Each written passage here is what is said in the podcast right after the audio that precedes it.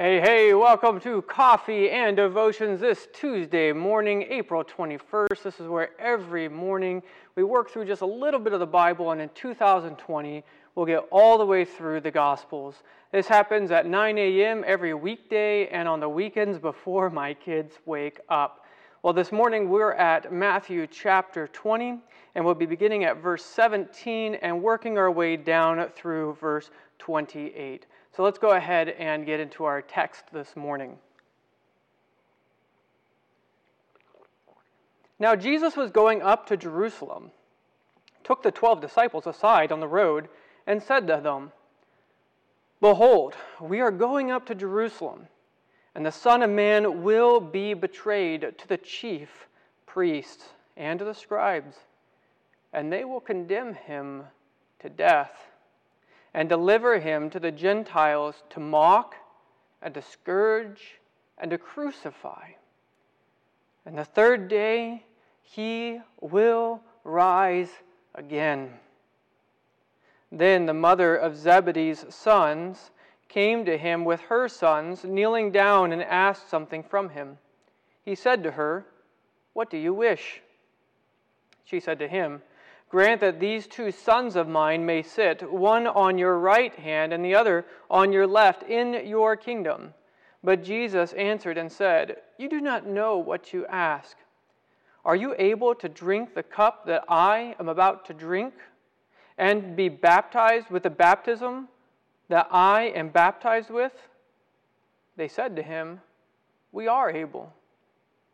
So he said to them, You will indeed drink my cup and be baptized with the baptism that I am baptized with, but to sit on my right hand and on my left is not mine to give, but it is for those for whom it is prepared by my Father.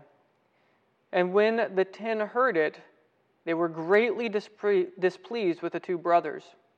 But Jesus called them to himself and said, You know that the rulers of the Gentiles lord it over them and those who are great exercise authority over them.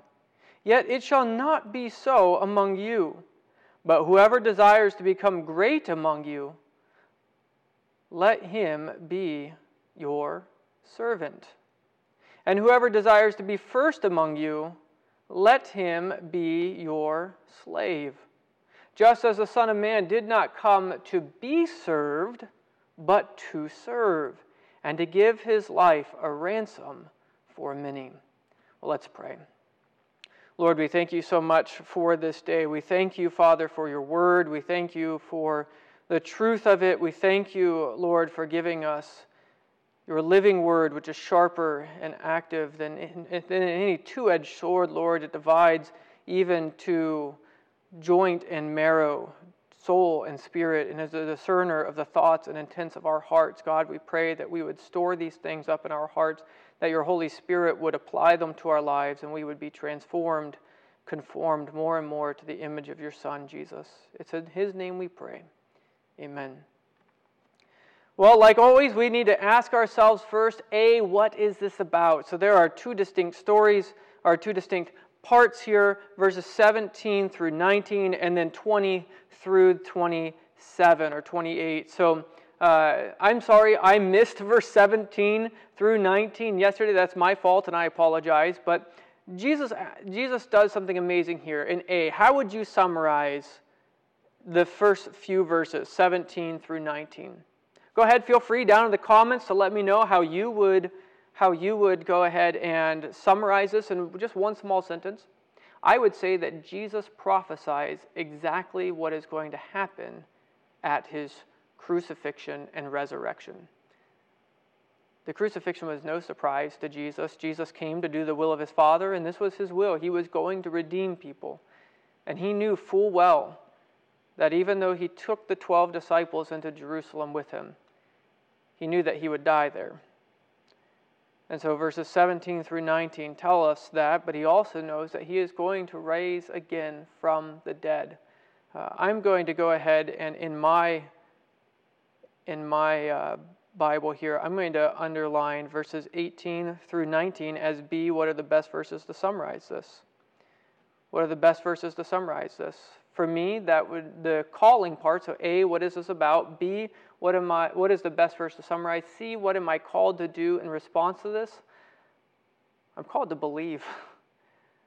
I'm called to believe that Jesus Christ truly did deliver me from sin and raised was raised for my justification. Uh, so that's what I'm going to say is my calling. Go ahead and feel free to let me know what you would put as what you're called to do today. But the next part is verses 20 down here through 28. What do we find there? Hey, Terry. Hey, Maria. Hey, Molly. Just saw you guys watching.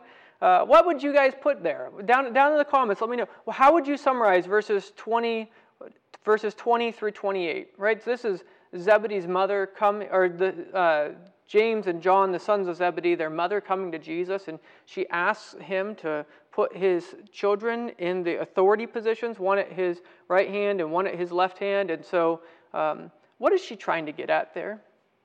Well, we remember just above that the disciples were arguing about who was going to be greatest in the kingdom of heaven, and Jesus had already reprimanded them for that. And here, James and John get their mama involved in this, and she comes to Jesus.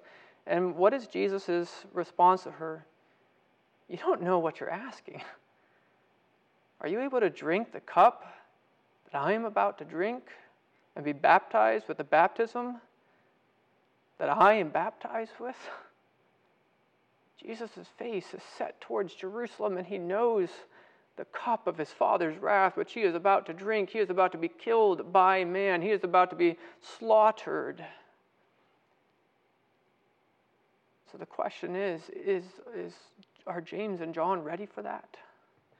Do they know the pain and the wrath that's about to come upon them? And indeed, they said, Yeah, we can do this. And Jesus says, You're right. You're to you're going to drink that same cup of wrath not from the Father. Jesus is going to take all that wrath himself, but both of these disciples are going to die. But those aren't seats for Jesus to give. God had prepared beforehand in advance at his right hand and at his left hand who is going to sit there on Jesus' right and left. And it's key here at the bottom, I think, for us. Right? What I think this is really getting at is verses 25 through 28. The Gentile rulers lord it over, right? They, they lord it over them. Whenever uh, we were in the, and when I was in the Navy and people would get advanced, we would say when they would make another rank, all of a sudden they would get chevron happy. So when you made rank, you got an extra chevron on your sleeve or on your collar, and uh, and all of a sudden they had a little bit more authority, and you would often have to, whoa, buddy, you might have gotten an extra chevron or an extra stripe, but uh, chill out. Right? You don't use your authority to beat people down, but are you serving and loving people? And that's what Jesus says here. He uses himself as this example. Right? Whoever desires to be first among you, let him be your slave, just as the Son of Man did not come to be served but to serve and to give his life a ransom for many. This is exactly what the elders in the church are told by God, right? That we aren't to lord it over people. But leadership in the church, leadership in the home, leadership in the family, leadership at work is about people, about serving people, loving people, desiring their good, desiring their benefit. And Jesus says, you want to, you want to have a better rank? Be a better servant. You want to have a higher office? Love people more.